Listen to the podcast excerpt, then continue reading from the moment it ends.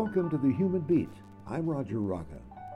In Clatsop County, the primary provider of mental health services is Clatsop Behavioral Health Care.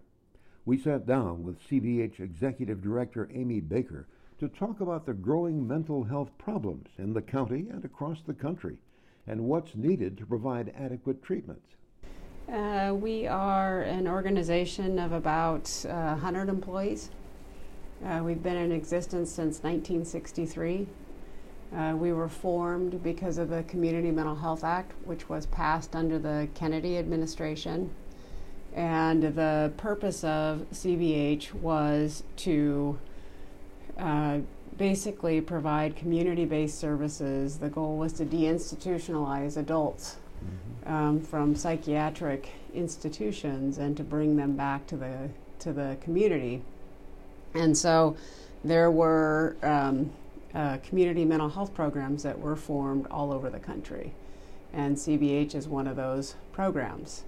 Uh, the way the behavioral health system works in Oregon is that uh, we are a county based system. Uh, all counties have a community mental health program. Our role is that we are the, the, the bottom line safety net. Um, and there are core functions that we all share across the entire state. Um, and that includes things like interceding when somebody's in a crisis. Uh, we have a we have a mobile crisis team that goes out into the community. We work with law enforcement and our emergency departments to try to assess whether or not um, someone can be uh, safely served in the community or if they need to, you know, potentially go to some type of inpatient facility. Um, what I can tell you about community mental health programs is that uh, pretty much all of us were underfunded from the get-go. Mm-hmm. Like one of the one of the things that um, that they just they just didn't think about was that is that when you move from institutional care to community-based, uh, there's a room and board component that didn't come with that. And so most community mental health programs, like most of us don't have much in terms of housing services, particularly in rural areas. And so, uh, and, and there have been various times where that's been okay if there was enough affordable housing. Uh, but in this day and age where there's not nearly enough affordable housing, um, uh, then it then it uh, it basically it just puts us in a terrible terrible place to be able to really meet people's needs. Because often what we find now is that people need, they don't have places to be. If, if your agency all of a sudden somehow got an unlimited supply of money, yeah, what would you do with it? What are the things that need that need fixing that you could fix with funding?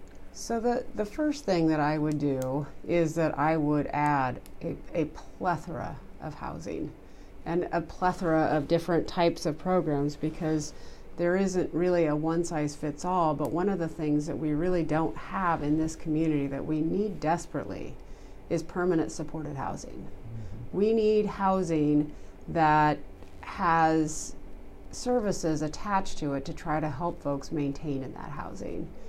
Um, I have never well, I haven't looked for it, but I haven't seen research on like how long and hard it is to get people who have been used to living outdoors to help them get used to living indoors. Like it's it's the it, it's a process and it takes additional support. And so if you just put people in housing, like some folks will be okay, but a lot of folks will struggle. So if I was given a whole like you know a whole slew of funding, I, I would start there mm-hmm. because it would dramatically decrease the number of folks that we see on the street who are struggling. It occurs to me that if somebody is mentally ill in a way that makes them inconsistent or m- puts them in a position where it's just they're not going to hold a job. Yeah. And they don't have family. Yeah. They're going to end up on the street. Right. That's pretty much how that happens, isn't it? That's pretty much how that happens. Yes. So unless so unless we unless we have uh, various programs that help support people to stay in the housing that they have, they do. They just they end up on the street. And one of the things that we found, and I've certainly I've been in behavioral health for like 25 years now, I think. Um, when people are housed and they have supports, um, and it's like a whole plethora of supports, including like peer supports, people who've been where they've been, who are helping to encourage them. Uh, yep, I know how it feels. I've been there. This is what worked for me. Like when you have a whole plethora of supports, actually people can work, and they do work. Mm-hmm. Um, but it's really hard when you don't have a place to live because your clothes are dirty. Um, it's hard to get up on time. It's the life becomes about surviving from from day to day and not about like you know future planning or any of the things that um, uh, we take for granted when we have houses and you know all the routines that we have in order to get up and go to work every day. Mm-hmm. Well, you mentioned uh, earlier on. You mentioned moving from a, um, institutionalization to to the community-based support, and we we've gone through a lot of wrong turns perhaps in, in terms of mental health where we were institutionalizing people and we yeah. you know most of us know about that through things like cuckoo's nest that yeah. you know yeah. the, the, the worst side of that uh, right. probably in some cases institutionalization worked yeah i would guess for some people and and and now now we don't have that and what we have is is you attempting to do what you're doing in the community with not enough support or right. or money what do we need to do? where can we go to actually have a functional system of mental health support for people? Yeah. So, so this is a really big question. Yeah. And it's and it's a really big question in part because like one of the things that we've learned over the past thirty years is that, um, like mental wellness is equally important to physical wellness, and in fact, they're intrinsically linked. Mm-hmm. And and so there's this there's this uh, you know I think Maslow's hierarchy. Maslow like figured this out the best in terms of like the basic needs about like food and shelter. Mm-hmm. So um, so we have like a whole subset of uh, population who are struggling to get to basically get their basic needs met. Right. And until we have a, a system that basically helps take care of those basic needs, it's hard to focus on the upper side of the pyramid.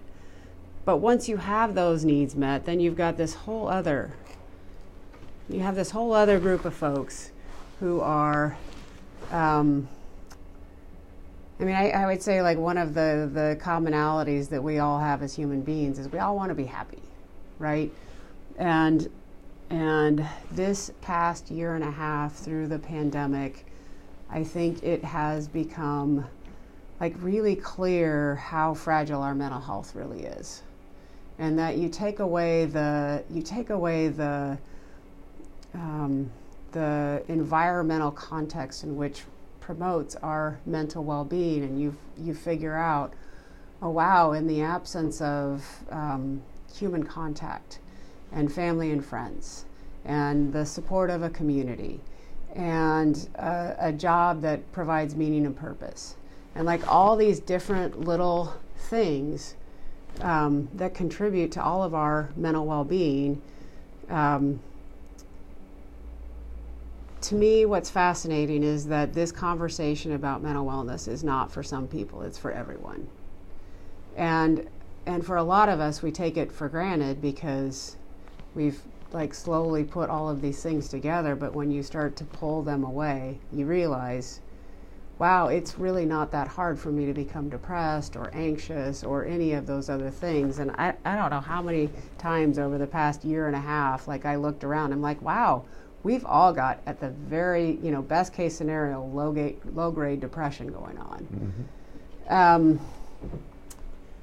and I and I think what's important about that is that if we don't take for granted our mental well-being, then it means that as a community we can start focusing on the things that are go- that are going to improve mental well-being for everybody. Mm-hmm. And and for the the you know the the most visible amongst us who are struggling with their mental well-being we have to start with the Maslow's basic needs.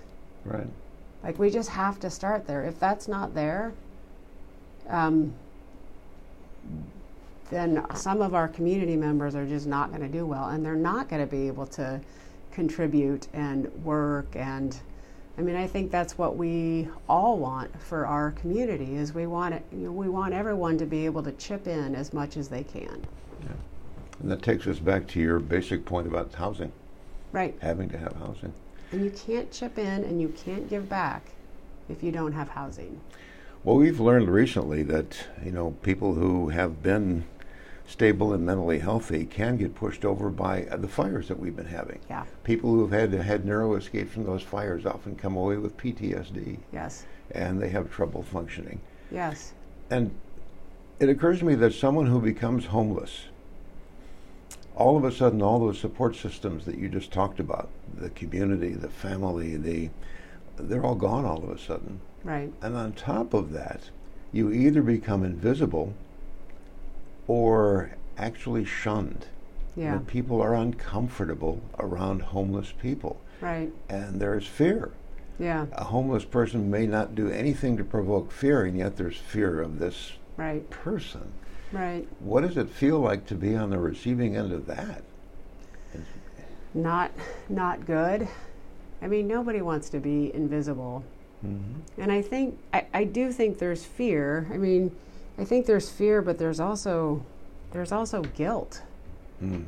Like it just it you know feels bad to have all the things the family, the house, the car, and to see somebody who doesn't have any of that. Mm.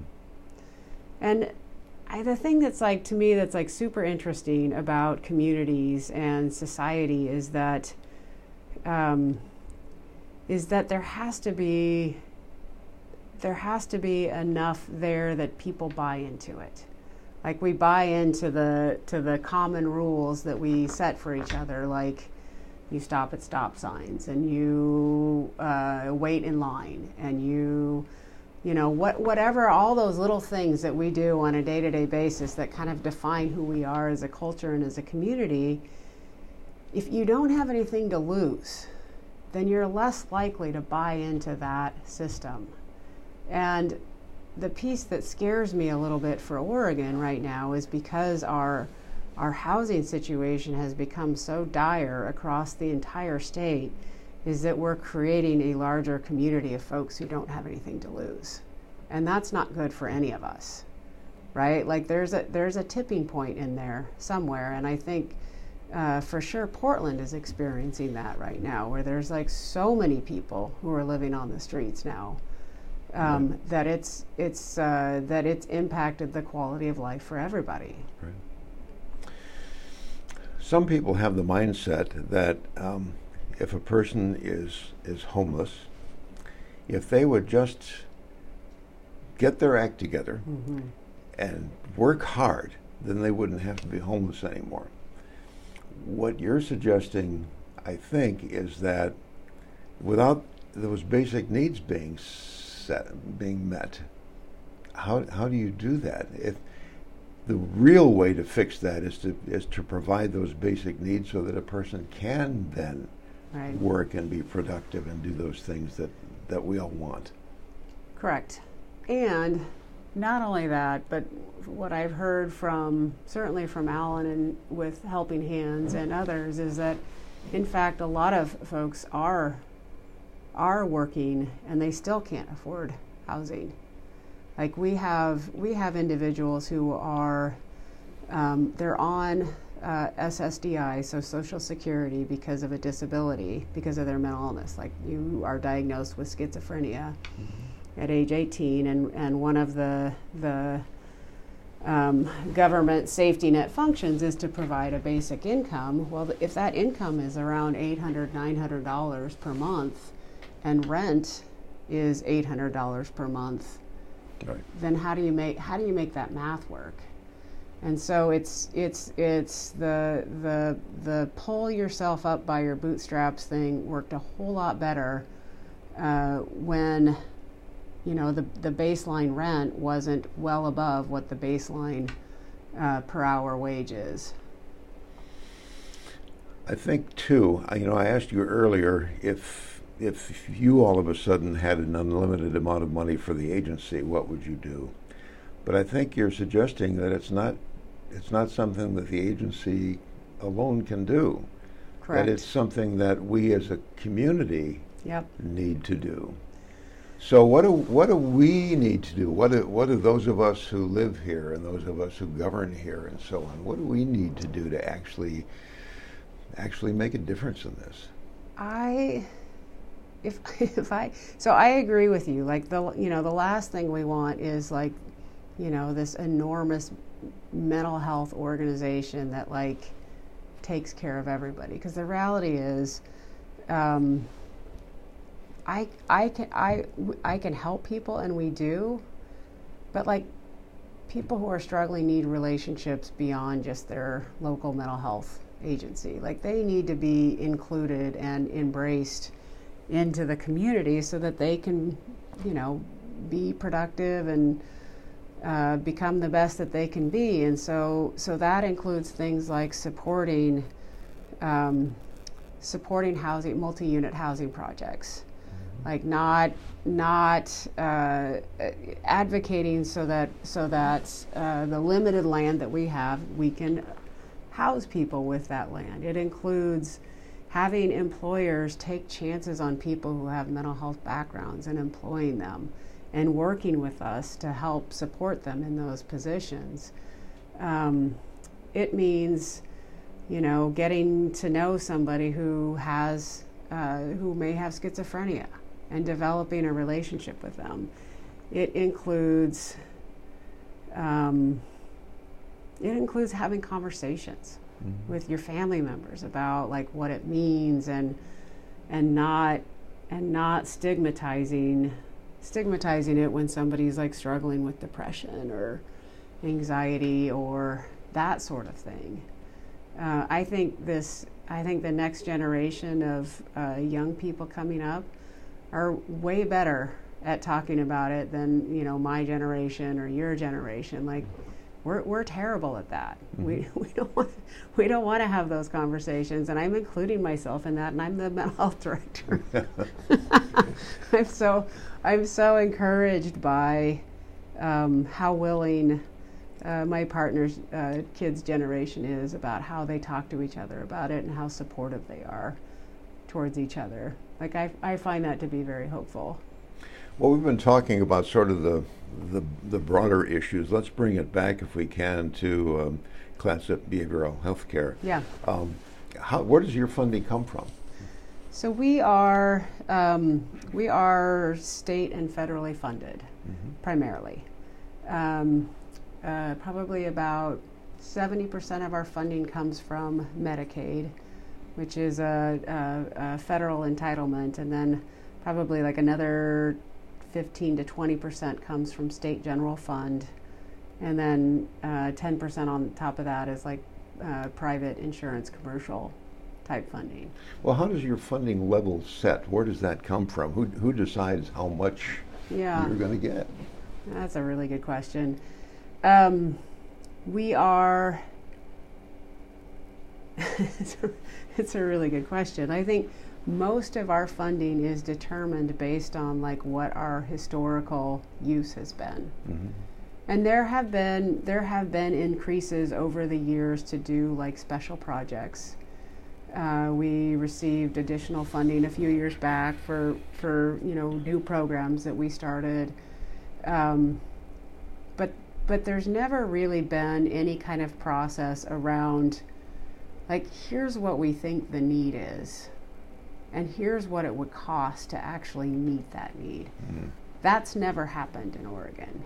It's always been the we're going to fund you as little as we can and if we want something new that we can all agree upon then we'll give you funding for that. But we won't we won't do it based on what your your actual costs are and what the actual community need is so we're treating the illness or treating the disease or fixing the cut or putting on the bandage, but we're not doing the things that would prevent the damage in the first place, Correct. or they would cut it off. There is there is there is very little funding that goes into prevention.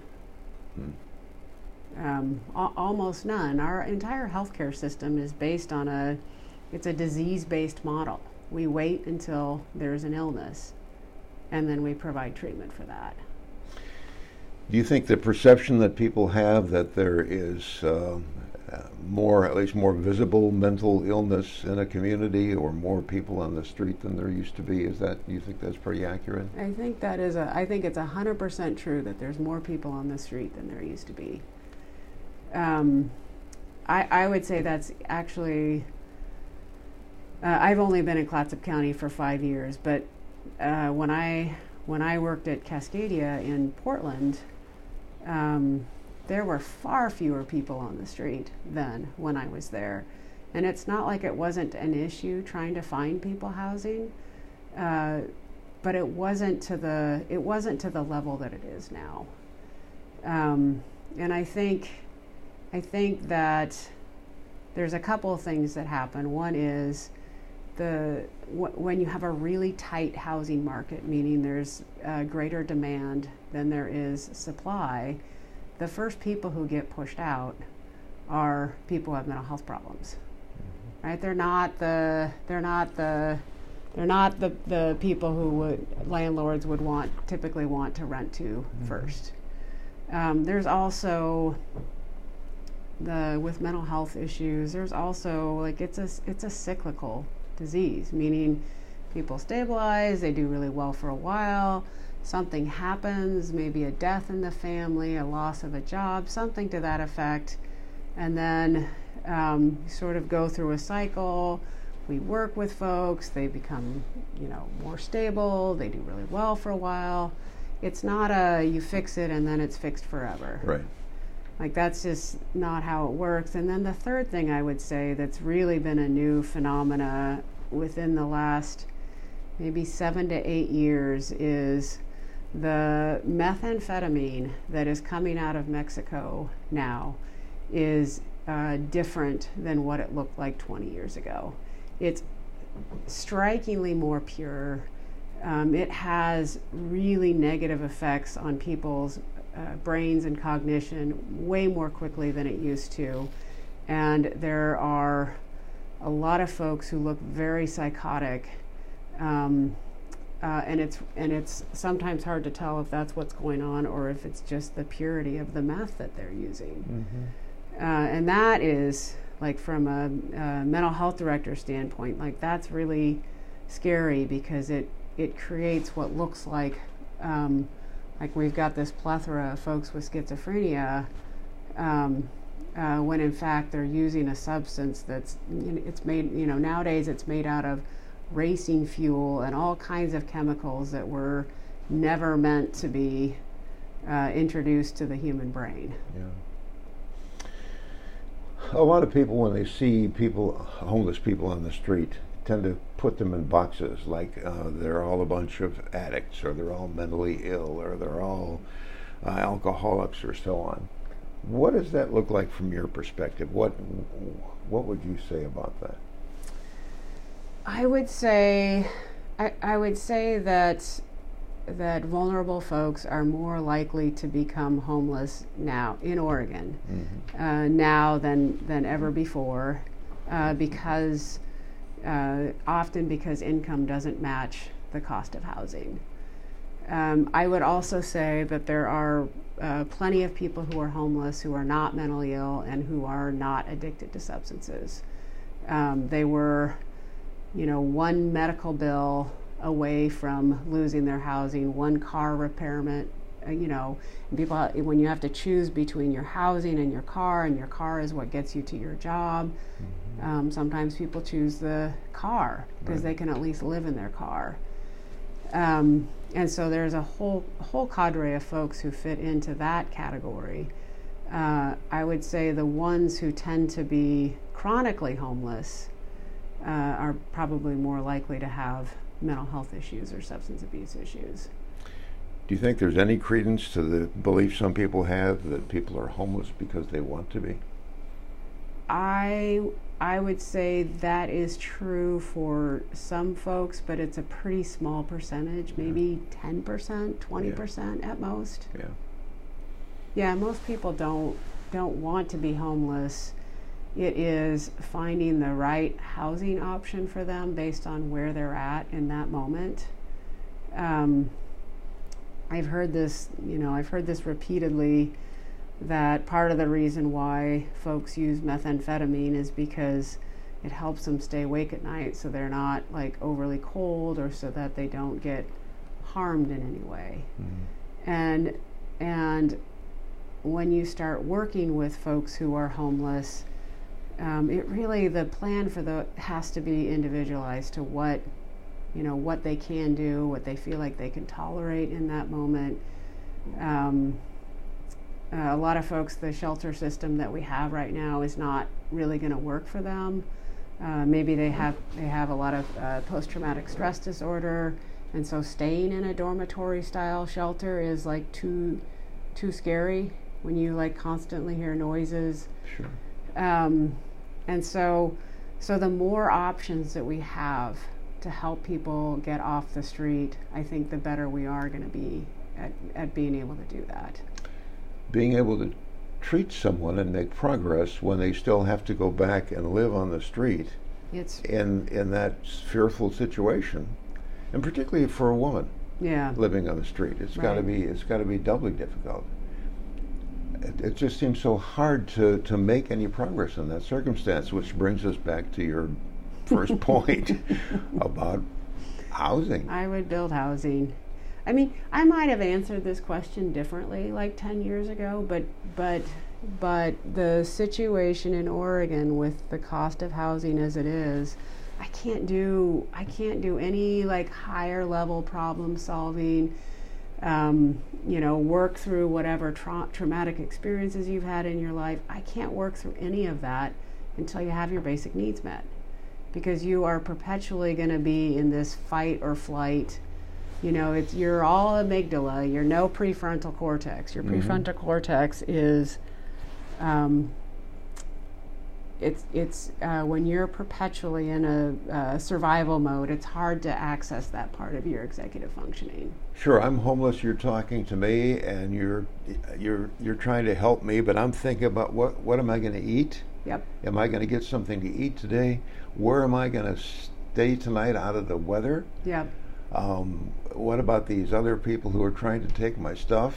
Yep. Uh, you know, all of those things. Um, kind of hard to get through in, in that kind of circumstance. A hundred percent. Hmm. Yeah, a hundred percent. We've been discussing mental health treatment with Amy Baker, who heads Clatsop County's primary service provider, Clatsop Behavioral Health Care. This is the Human Beat. I'm Roger Rocca. Thanks for listening.